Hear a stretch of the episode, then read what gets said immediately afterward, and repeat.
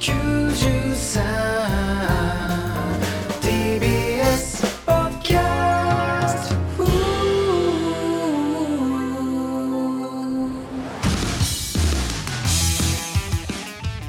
い、どうも、からたちの大山和也と。ハッピーハロウィーン、えー先日ね桜坂46と恋するアプリゲーム作恋の公式ツイッターがねお菓子といたずらどっちがいいとつぶやいてました。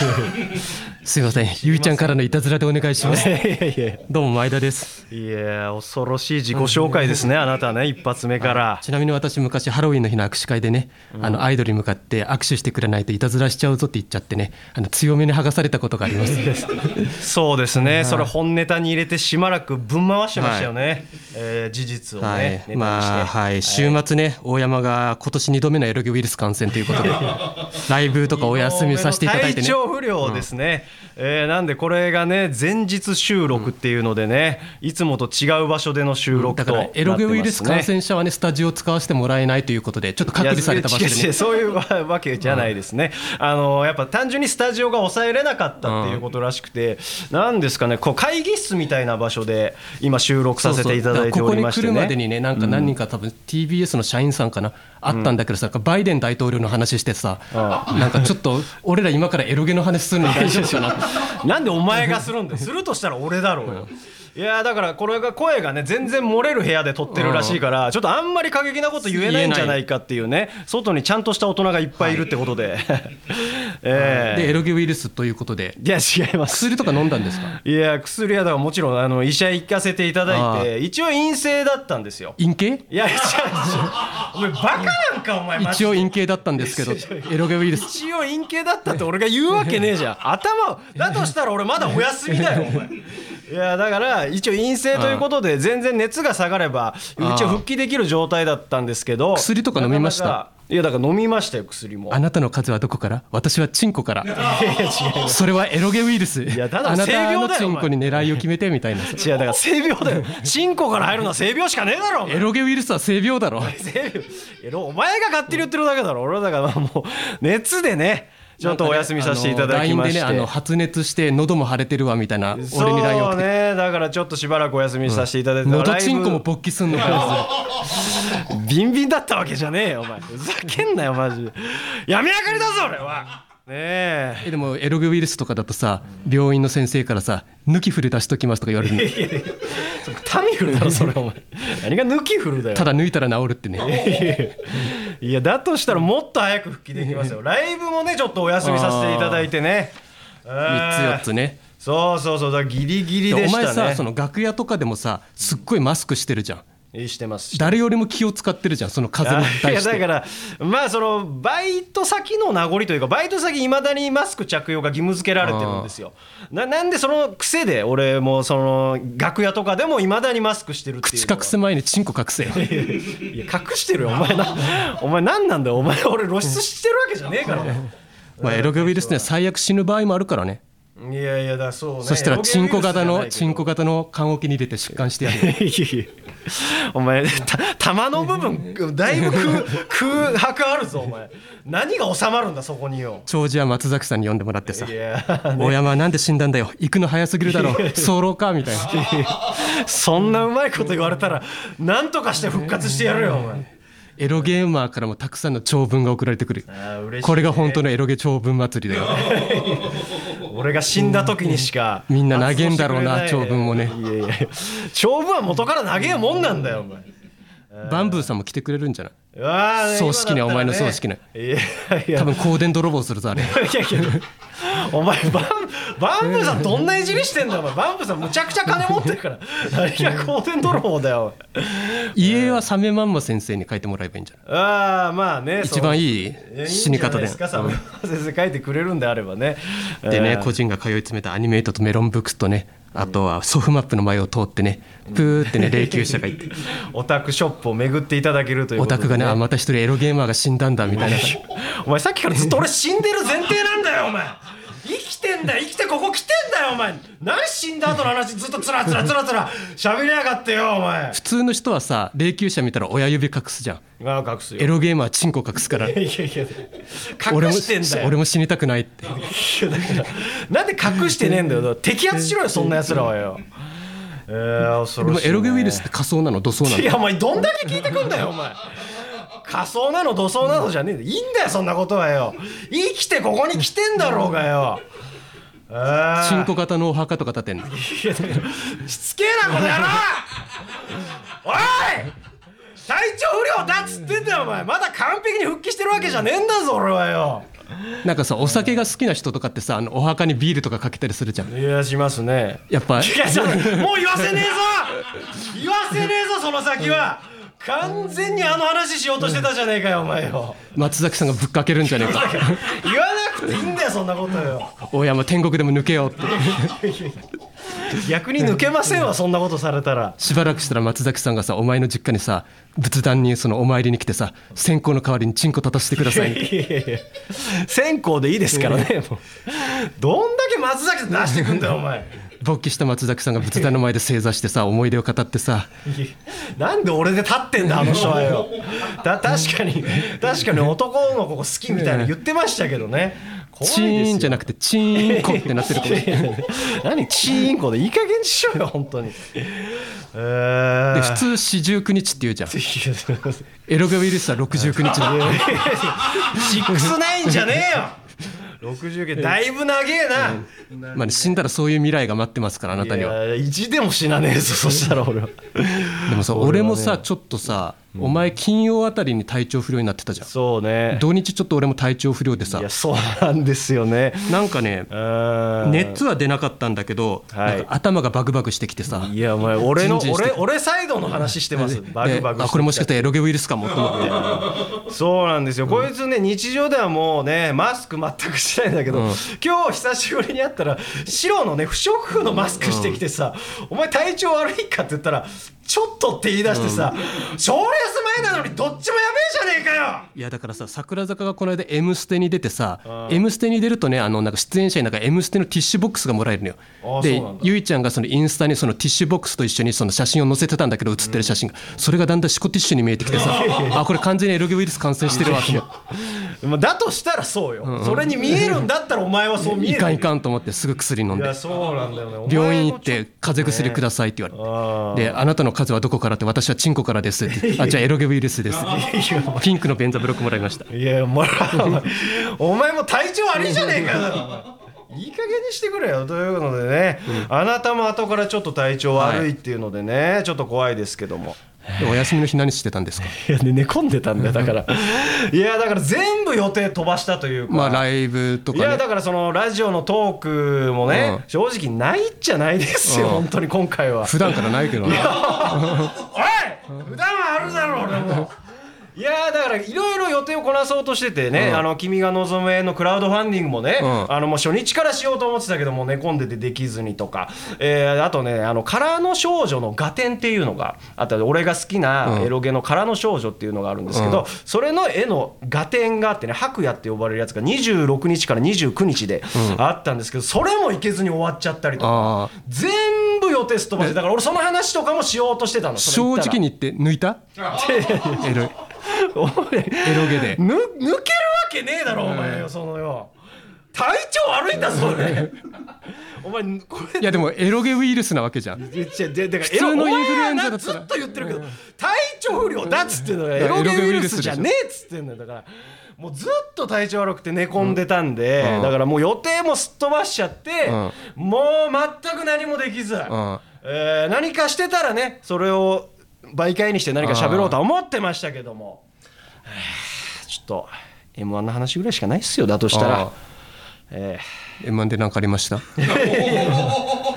さすがですね。いや別に M1 そう大したことはないですよ、うん。だから結局その体調不良になる前に何をしたかって言ったら M1 出たぐらいしかないじゃないですか、2回戦にね、ん。えーまあ正直だからないっちゃないですけどでもあれじゃないですか。私たち初めて2回戦の M1 動画インタビュー載ったりとか。あれ初めてなの？初めてです。だから正直俺らさ、今までも散々動画って撮ってもらってるじゃない、うん。どこに行ったんだってずーっと密着されてるような。そうだから一個も世に出たことないの。俺たちどうなってんだよマジでよっていう。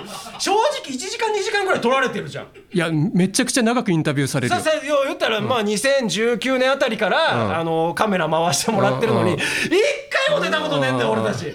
でようやく出たけど3分ぐらいの動画でまだまだあるあるぞ俺たちの動画っていうのがねありましてね。だからやっぱあんま m 1に興味ないとか言っちゃうからダメなのかな。いやそうですよ。だから今年なんかさちょっと相方が違ったのがさだいからや俺は毎回さちゃんと言ってるんだけど、お前が相方がちょっとねオタクのいや活動のそうそうだだだから そうだから俺はだから真実を伝えてるわけよ。だから相方がまあなんかそのオタク活動に集中してるからみたいな話をするわけよ。でなんかちょっとそういう話すると私の印象悪くなるんでやめてくださいって毎年言われるわけよ。今年はだからその相方のことを触れずにじゃあ自分のことだけ喋ろうかなと思ってそのピンのインタビュー受けたらもう開口一番そのカメラマンさんに言われたのがえー今年は相方さんがですね例年よりもオタ活の比率が上がってしまっているということでどうなんでしょうかって。お前自分で言ってんじゃねえかずっとよ。いや正直に言っちゃってさ。いやだから言うなって言われてたから俺は言わないでいこうと思ったらもう全部喋ってると。インタビュアーがね誘導尋問みたいなことしてくんだよ。してね今年のオタ活はどうですかみたいなこと。いやだから他の人は今年のネタどうでしたかとか聞かれてんのにさ俺は今年はどんなオタ活してきましたかみたいなこと言われるそしたら話しちゃうじゃん俺もなんか話さないようにしようと思って。いやだから俺もだからもう例年通りの話をするしかなくて俺も聞いて「え相方そんなこと言ったんですか?」って言ったら「うんはい」言いましたっていうので結局は俺はあなたの話ですよ。もうオタ活確かにですねしてますとかネタ作りはいつも通りですとかってそういう話をしたっていう話ですよね、い、やーあとあれですね。あの先週のお前スリ動画やばかったな。スリ野郎がよ！スリ野郎が！お前なんか熱が出て何もできなかったとか言ってたくせにさ俺に電話かけてお前クオカード持って帰ったって電話かけてきたじゃねえかもうさ全然元気あるじゃねえか。よ違う違うんだよ。もうさもう俺はクオカード諦めてたわけ、もう もうそしたらさあのーまあだからあのツイッターの中の人が編集してくれた動画を見たわけよ、犯行現場がしっかり映ってたわけ。あ証拠残ってるわっつって俺は世に声明を出したわけですよ。あこいつやってますと。いやだから俺はもう泣き寝入りするつもり満々でしたもう。正直。そしたらもうあなたが証言をしてるところと盗んだとこ全部取ってたからこれはついにと。いや今までもあなた結構あるんですよ。コンビの差し入れとかうん。あってなんか気がついたらコンビでもらってる差し入れ全部こいつら持ち帰ってるとか今までも結構あんのよこいつ全部持ち帰るとか。あの基本チョコレートギアを持って帰ってる俺はえーとか。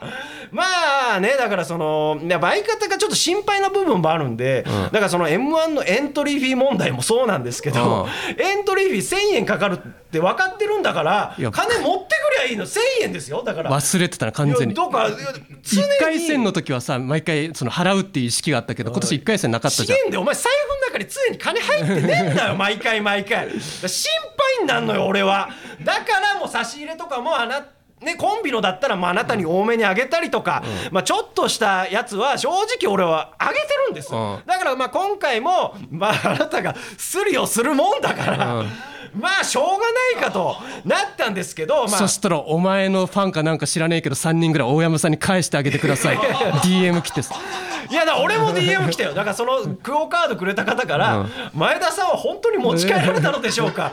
あの私があの差し上げた本人ですって証拠の写真まで送ってきて、真実を聞かせてくださいと、いうことで俺もこれはやばいということで、まあまあまあ結局ねあのあの動画が出た時点でもう俺はあなたをもう追求する気満々証拠があるからっていうので証拠なかったらあなたはもう口がうまいからいかにしても逃げ切るからあもう今日は徹底追求だと。あクオカード持ってきたのか。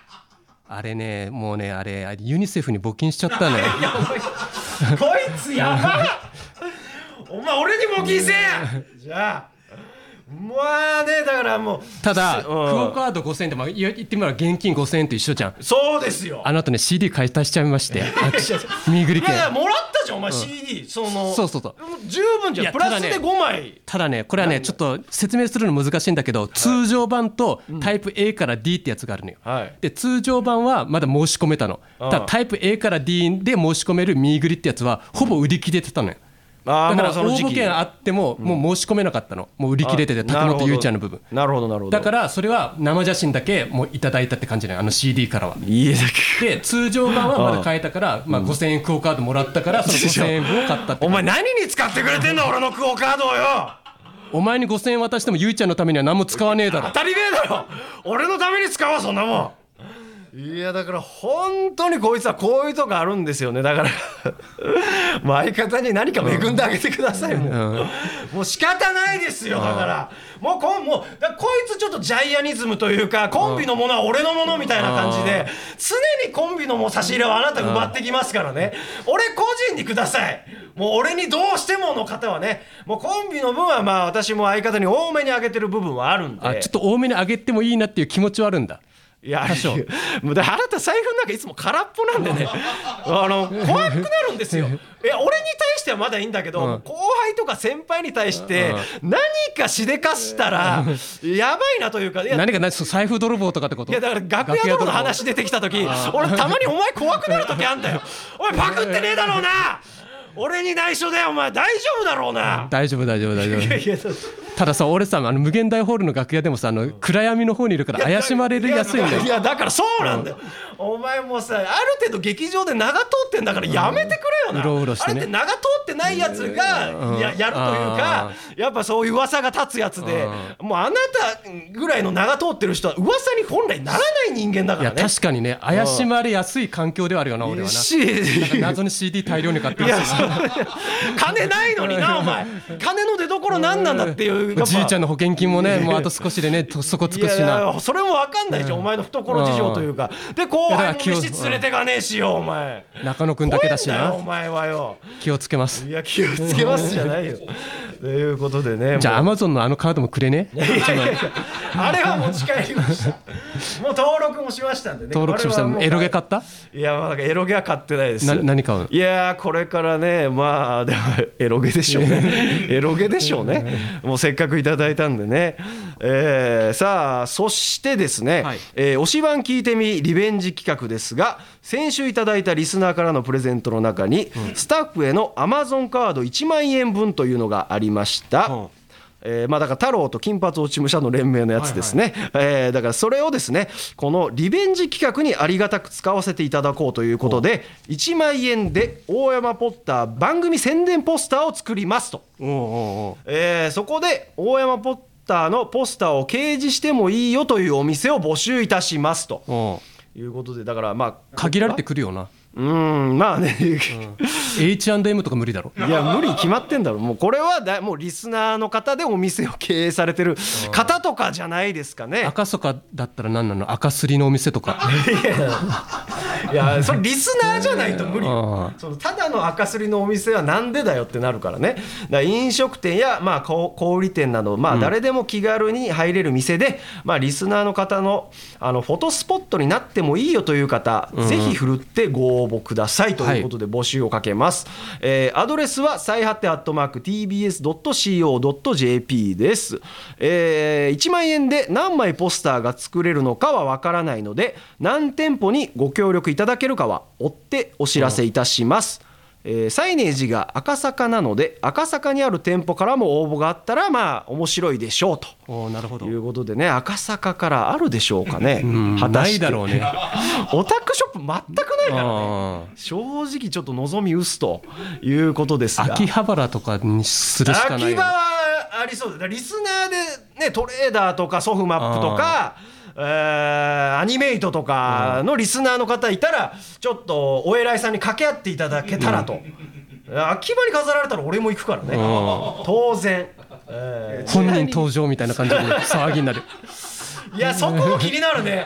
騒ぎにならなかったら俺も焦るぜもうその掲示されててさ、えーちなみにですねスタッフ曰く、うん。えー大山ポッターが赤坂をかっぽ企画も諦めてはいないそうですと。季節外れのハロウィンになる。諦めてくれよこれは。俺もやりたくねえよ赤坂でよ。なんか笑い物にされそうだしさ。されそうじゃなくて間違いなくされるよ。ふざけんなよお前私服でされてんだからさ。なんで私服でされてるんだよ。されてねえよ。一切よ、えーということで、えーそろそろ参りましょうか、N93 からたちの最果ての先生。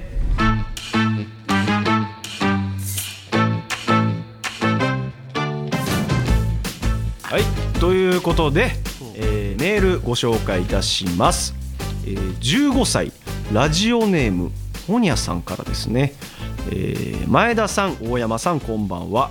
いつも楽しく聞いています。突然ですが前田さんにお願いがあります。前田さん僕を弟子にしてください。前田さんは芸人としても同じオタクとしても尊敬できる部分がたくさんありぜひ僕を弟子に取ってほしいですと。なるほど15歳か まあ弟子にしてやってもいいですよ、いやいやまさかの取るスタイルですか。いや俺断ると思ってたけどね。まあまずはあのサイリウムの電池交換から始めて。それはできますよ。で CD についてくる大ボケのシリアル入力からどんどん始めていってグッズの整理とかもしてもらおうかな部屋あそれお前のってこと？うんそう俺の俺のそうそう完全に弟子じゃない？その落語家とかの。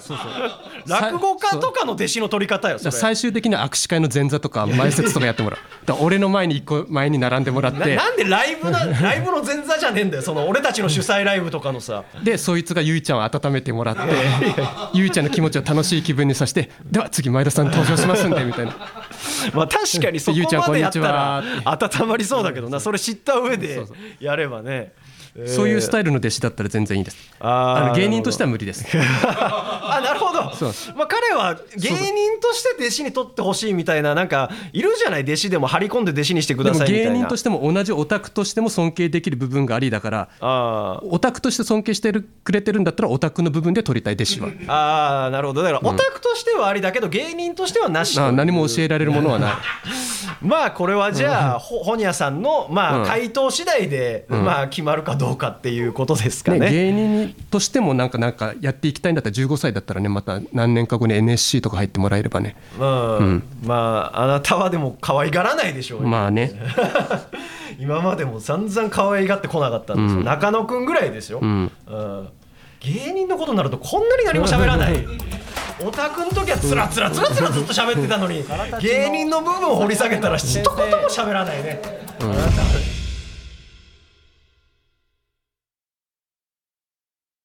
最果てのオタニュース。えーこのコーナーはですねダブルオタクである我々大山と前田が最近気になったオタクトピックをニュースとして紹介し考察していきます、はい。それではまず最初のニュース相方お願いします。はい。爆笑問題太田さんクリームシチュー上田さん桜坂46の非公式お兄ちゃんになる。非ということ公式。はいあの坂道グループにはねあの公式お兄ちゃんって言われる人たちがいてただ乃木坂だったらバナナマンさんとか日向坂だったらオードリーさんみたいななんか冠番組の MC をしてる人ががだ公式お兄ちゃんみたいな感じでやってて桜坂だと欅坂時代からハライチの澤部さんと土田さんが MC をやってるからその人たちが公式お兄さんって言われてるんだけどこの間あの太田上田に出演しましてあのゆいちゃんと大沼京ちゃんが。はい。それで関係であの太田さんと上田さんが非公式お兄ちゃんということになりましてはい。私あの非公式キモオタとしても嬉しい限りです。お前公式じゃねえのかよ。あんだけ騒いでさうん。一応テレビも共演はしたわけじゃない、非公式です。お前 お前認められろいい加減。こんだけ言っててこんだけさ喋ってさ共演も果たしたのに全然許可もらえないじゃん。いやだってさゆいちゃんがさショールームで言ってたのは挨拶行かしてもらえなかった。って公式だったら行かしてもらえるじゃん。ああまあそうね。ん。だから非公式なんだよまだ。いやだからオタクとしてでしょ、オタクまあねだから公式お兄ちゃんにはなれないと思いますけど公式オタクはもういいんじゃないかと思いつますけどまりさね俺のゆいちゃんのバックには澤部さん土田さん太田さん上田さんがいるわけよ、まあお兄ちゃんね、お前の好きなキャラクター誰だっけ？何ちゃんだっけ？まあ俺好きなキャラクターいっぱいいますけどね、まあ一応東間和沙ちゃんとか。上総ちゃん。上総ちゃんのバックってそんなな大物いる？いや大物いや。あのこの間さまあブブランドとかっすか？さアクアプラスとか。はい。それ弱小だろ？いや弱小じゃねえ。めちゃくちゃ大手だぞ今。すごいブランドだからね。お前さ桜坂の振り付けの高弘先生に関してはさめちゃくちゃ俺の高弘先生もすげえみたいな感じでさまあ高弘言い合ってきたじゃん。これに関しては俺の方が完全に上だから。いやそんな高弘先生は互角かもしれないけどゆいちゃんの後ろには太田さん土田さん澤部さん上田さんがいるの。いやだからまあ俺も。芸能界の大物いる上総ちゃんのバックに。いや上サちゃんのバッグいやだから大御所って言われてもだからブランドはでかいよ。もうリーフリーフでしょ誰も聞いたことねえんだよ。めちゃくちゃすごいブランドなんだよお前リーフで。アクアプラスまあこれほぼ一緒のブランドですけどね、もうアリスソフトとかもいろいろブランドありますから背負って戦ってますから私も。全然しょわれてないです。いや背負ってますからね、えー。はい。終わりですか。毎回急に終わりますね。はいじゃあ私のニュースいきましょう、えー夜勤病棟リメイク発表公式サイトオープンということになっておりますね、えーナースもののエロゲと言ったらこれぐらいの ビッグタイトルなんで吉田さん今咳したんだよ。おいいい加減にしてくれよ。毎回毎回よ。俺ん時ばっかアクシデント起きるな。入った今の俺のところ。吉田さんエロゲウイルス感染です。うんとか強めにさ。咳してさいやーだからナースもののエロゲの金字塔とろ言えったらそれってさエロゲってさそのはい。普通の AV みたいな感じでそういうジャンル分けとかって結構はっきりしてんの？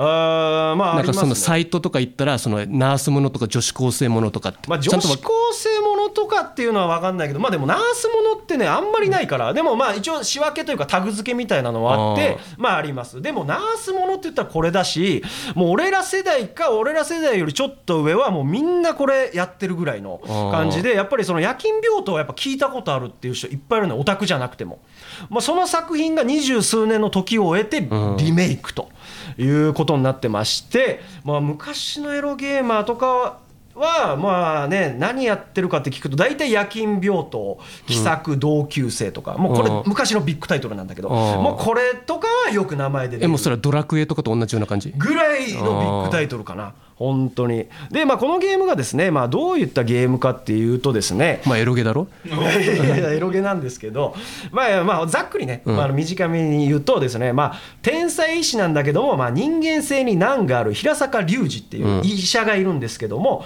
まあ、その人間性に難があるっていうのがどういった難かっていうか女性を恥ずかしめもてあそぶことにしか興味がないっていううん。設定の主人公なんですよ。だから医者としてうだつが上がらないところに、えー聖ユリアンナ病院のこう非常勤として転勤するっていうところから物語が始まるんですよ。でそもそもなんで転勤できたかっていうとまあ言ったらだいぶ問題のあるやつなんで、えーそのね転勤の依頼をしてきたのが8年前に調教した女神宮寺成美と、でその神宮寺成美というのが聖ユリアンナ病院の産婦人科の局長まあお偉いさんになったんですね。うん。そのお偉いさん調教されたお偉いさんがなぜか非常勤としてその病院に呼ぶと、でその病病院に呼んで呼ばれた理由がですね、えー一流の娼婦による最高の特別病棟の設立に手を貸してほしいから、え5人の用意した女の調教をしてほしいといううん。依頼から物語が始まるということで、まあ、正直主人公も怪しんでおります、なんで俺が女の調教をするんだと、えーいいぶかしんではいるんですけどもやっぱりその調教をしたいという欲望に勝てずにちょっとそれに乗っかってしまってその病院内でまあ女性を調教をするために動くっていう作品なんですけども。まあね俺もやったことはないんでね、えーどういった作品なのかっていうのは分からないんですが。まあわかんねえのか。散々喋っといて。まさかのやったことないんでねやって。いやだからまああの調教するっていう作品なんで、まあ、だから、まあ、多分ちょっとミステリー要素というか、まあ、そもそも調教しされた女性に呼ばれていってるっていうのはおかしなことで調教されたってことは嫌な思いをしてるわけじゃないですか、その女が呼んできて調教してほしいっていうのが多分ちょっとまあ謎にはなってる部分なんでまあそこら辺がミステリーというか。でまあねこの作品のすごいのはね昔で言うと OVA にもなってまして、えー、と美少女アニメーション大賞も受賞するというぐらいうん。有名な作品になってましてね、えー今回ですねやっぱオタニュース探してる時にね、えーとまあ、どのニュースにしようかなって探してたんですよ、やっぱこのニュース見た時にああちょっとこれちょっと喋りたいなってやっぱ思ったんですけど、やっぱちょっと看病されたいなって体調悪かったんで。思っちゃってね俺も。心がね。俺もすごかったから体調の悪さが。あ俺もさやっぱり人肌恋しくなっちゃってさ恐ろしい男ですよ、えーあなたの周りにいる恐ろしい男のエピソードを送ってください、はい。えーまずは1通目。ラジオネームあの日知恵熱が出たんださんからですね。これエロゲウイルスじゃねえか。熱出てるぞ。知恵熱だから、えー近所のコンビニで最近バイトを始めたダニエル君。チャーハンに箸を入れていました恐ろしい男ですよ。ああなるほどといねうことでね。まあだからこのダニエル君ってことはまあ外国人の子なんだ。から価値観が違うのかもしれないね。まあでもギリギリセーフじゃないこれは。ギリギリ箸だったら。まあそうだね。いや正直俺全然チャーハン箸で食べるからさ全然違和感はないというか。やっぱエロゲショップとかってさエロゲ買ったらポケットティッシュとか入れてくれんの？いやいやそんなサービスはないです。抜いてくださいねの。あでもねあのなんかポケットティッシュというかなんかエロゲとコラボというか、うん。あのエロゲ会社がポケットティッシュ作る時あるのよ、うん。だからそれ作ってて配ってくださいの時は確かに入ってる時あるわ。いやでもそれ関係ない。それは宣伝のポケットティッシュだから。で僕ウェットティッシュじゃないとダメなんでとか。そんな気の利いたさいとか。気の利いた返ししねえ俺店員さんに。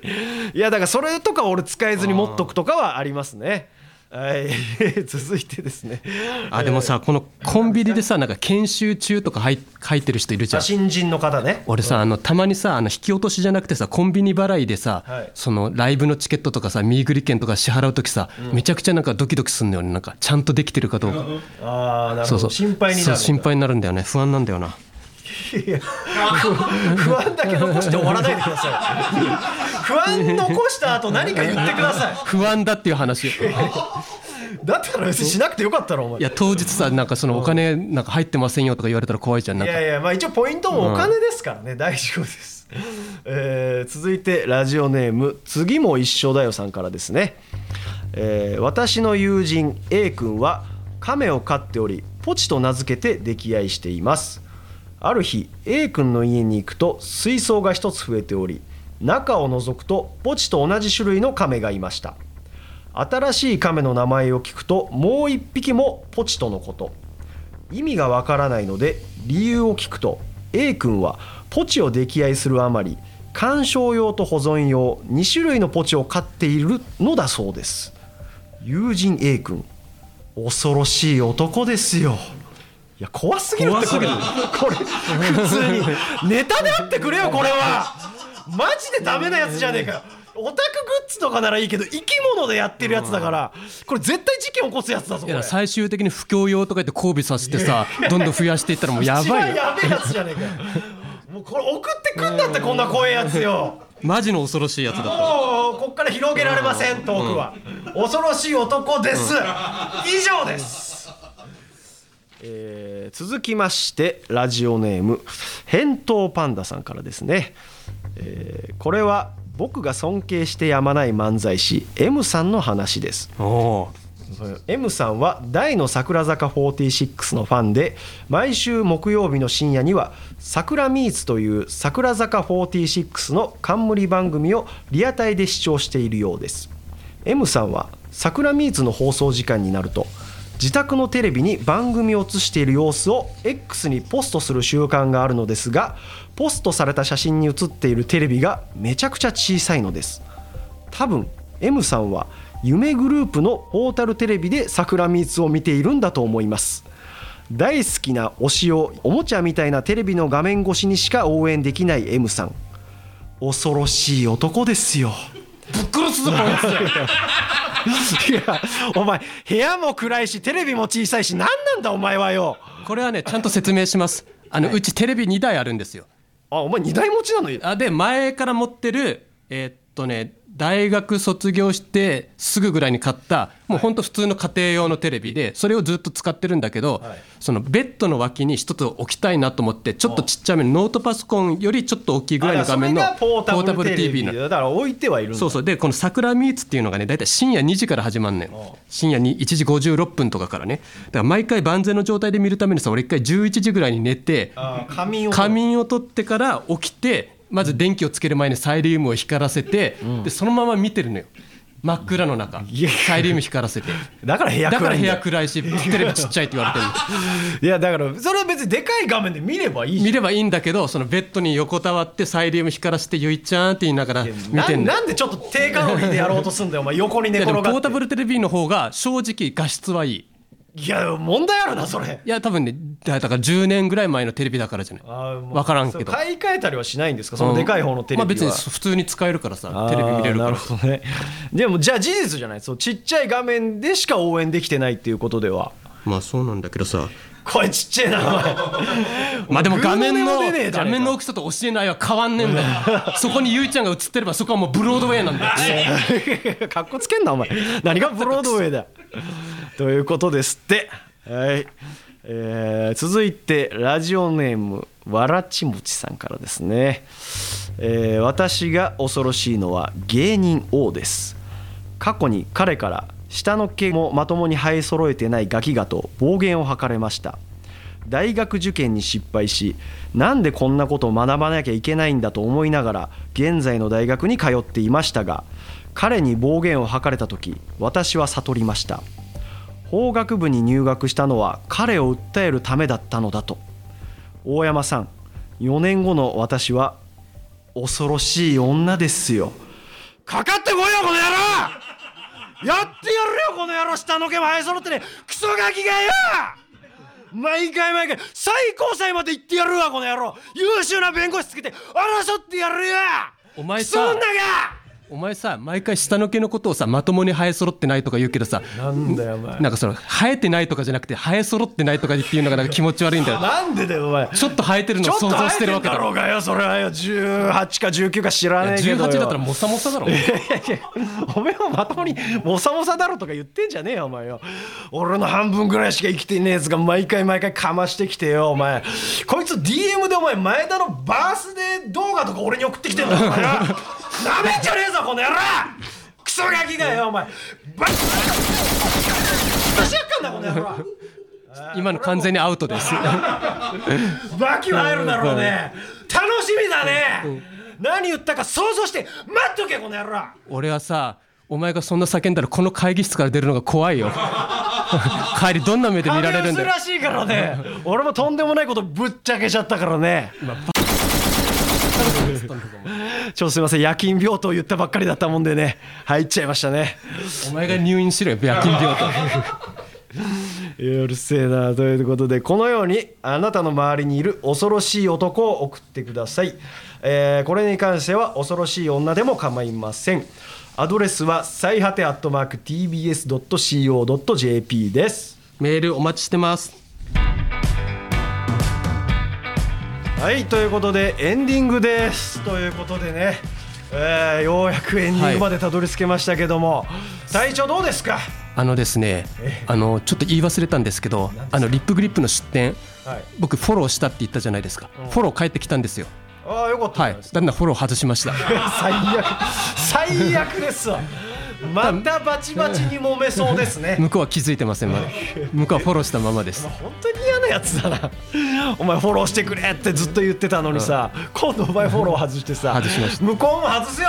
それ聞いたらさエンディングで最後の最後でとんでもないこと言ってますね、えーそれでですねじゃあ最後私告知だけよろしいですかね？あバンブーさんがアンチになったって話。いや違うその話じゃないです。いやあれは元気づけてくれるために言ってくれたんだあー俺も焦ったけどねあれに関してはね。えーとですね、えー11月7日の16時からなんですけど、漫才食堂というあのこのライブラジオでも一回喋らせてもらったんだけど、あの m 1に向けてのユニットライブはいはい。なんですが、えー11月7日が火曜日ということで、しかも16時ということでなかなか来づらい時間帯ということで、チケットが3枚しか売れてない3枚しか売れてないっていうので、とんでもない状態なんだよお前もうユニットライブで5組ね一応そうそうたるメンバー集まってみたいな感じ出しといて3枚しか売れてねえんだってよ。やばいぞこのライブということで、まあ、慌ててここに告知をぶち込むということになってまして。火曜日の16時はきついよ。いやきついよね、だからなんでこの時間なんだって俺も思ったけど、3枚はさすがにやばいということで。よくさ俺さそのお笑いライブのさエンディングトークとかでさこの後あの見ぐりですとか言うとさなんかお客さんちょっと引いたりしてるじゃん。なんかうん。えこの人何みたいな感じで。うん。でもさ平日の16時とか15時とかさ土曜日の11時とかでさ無限大ドーム来てる方がだいぶおかしいから。いやいやそんな言うなってお前。3人来てくれんだかからとりあえずよ。でこのライブがね本当にいいいいライブにはなってましうん。てねぜひ来てください。えーだからノンスタイルの石田さんが講師として来てくれてまあネタのダメ出しをねもしかしたらそのお客さんの前でやるかもしれなうん。いということでねまあ非常に興味深いライブになってるんでこれはもうぜひ来ていただいてっていうのとえーまあ一応ね m 1の3回戦が、えーうん。多分なんですけどこのライブ終わった後に我々が出るということで、もうね熱々のネタをおそらくお届けするんじゃないかなと、えーそのまま終わったら m 1の3回戦に向かう予定となってますんで。なんなんで知らねえんだよお前。スケジュール把握しとけよいやだからちょっとヒヤヒヤの状態。だからもうその漫才食堂見に来てもらったら、うん。俺たちのコンディションが分かるということであなたもちょっと体調不良なんでもうこれ以上体調落とすわけにはいきませんのでね、俺もね上げていきまし11ょう。月26日の桜坂のアニバーサリーライブまでは体調復活させないといけない。いやちょ遅えって。遅えよお前。11月7日が我々 m 1の3回戦となってますんでね、もうぜひ見に来ていただければと思います。ということで終わりましょう、はい。えー、と番組の感想やネタは最果てアットマーク TBS.CO.JP までお願いいたします、えー採用者全員にサメマンマ先生がイラストを手掛けた番組ステッカーを差し上げます。送り先の住所もお忘れなく、えーそれでは終わりましょう。最果ての先生からたち大山と前田がお送りしました。それではまた来週ゆいちゃん明後日のミーグリよろしくね。編集大丈夫ですかね？明日だってね。これがオンエアされんの。頼むよ千葉さん。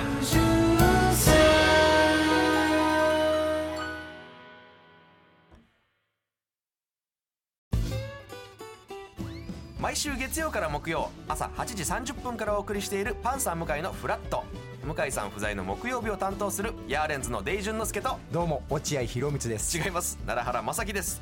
各週木曜日はヤーレンズのフラット。せーの聞いてね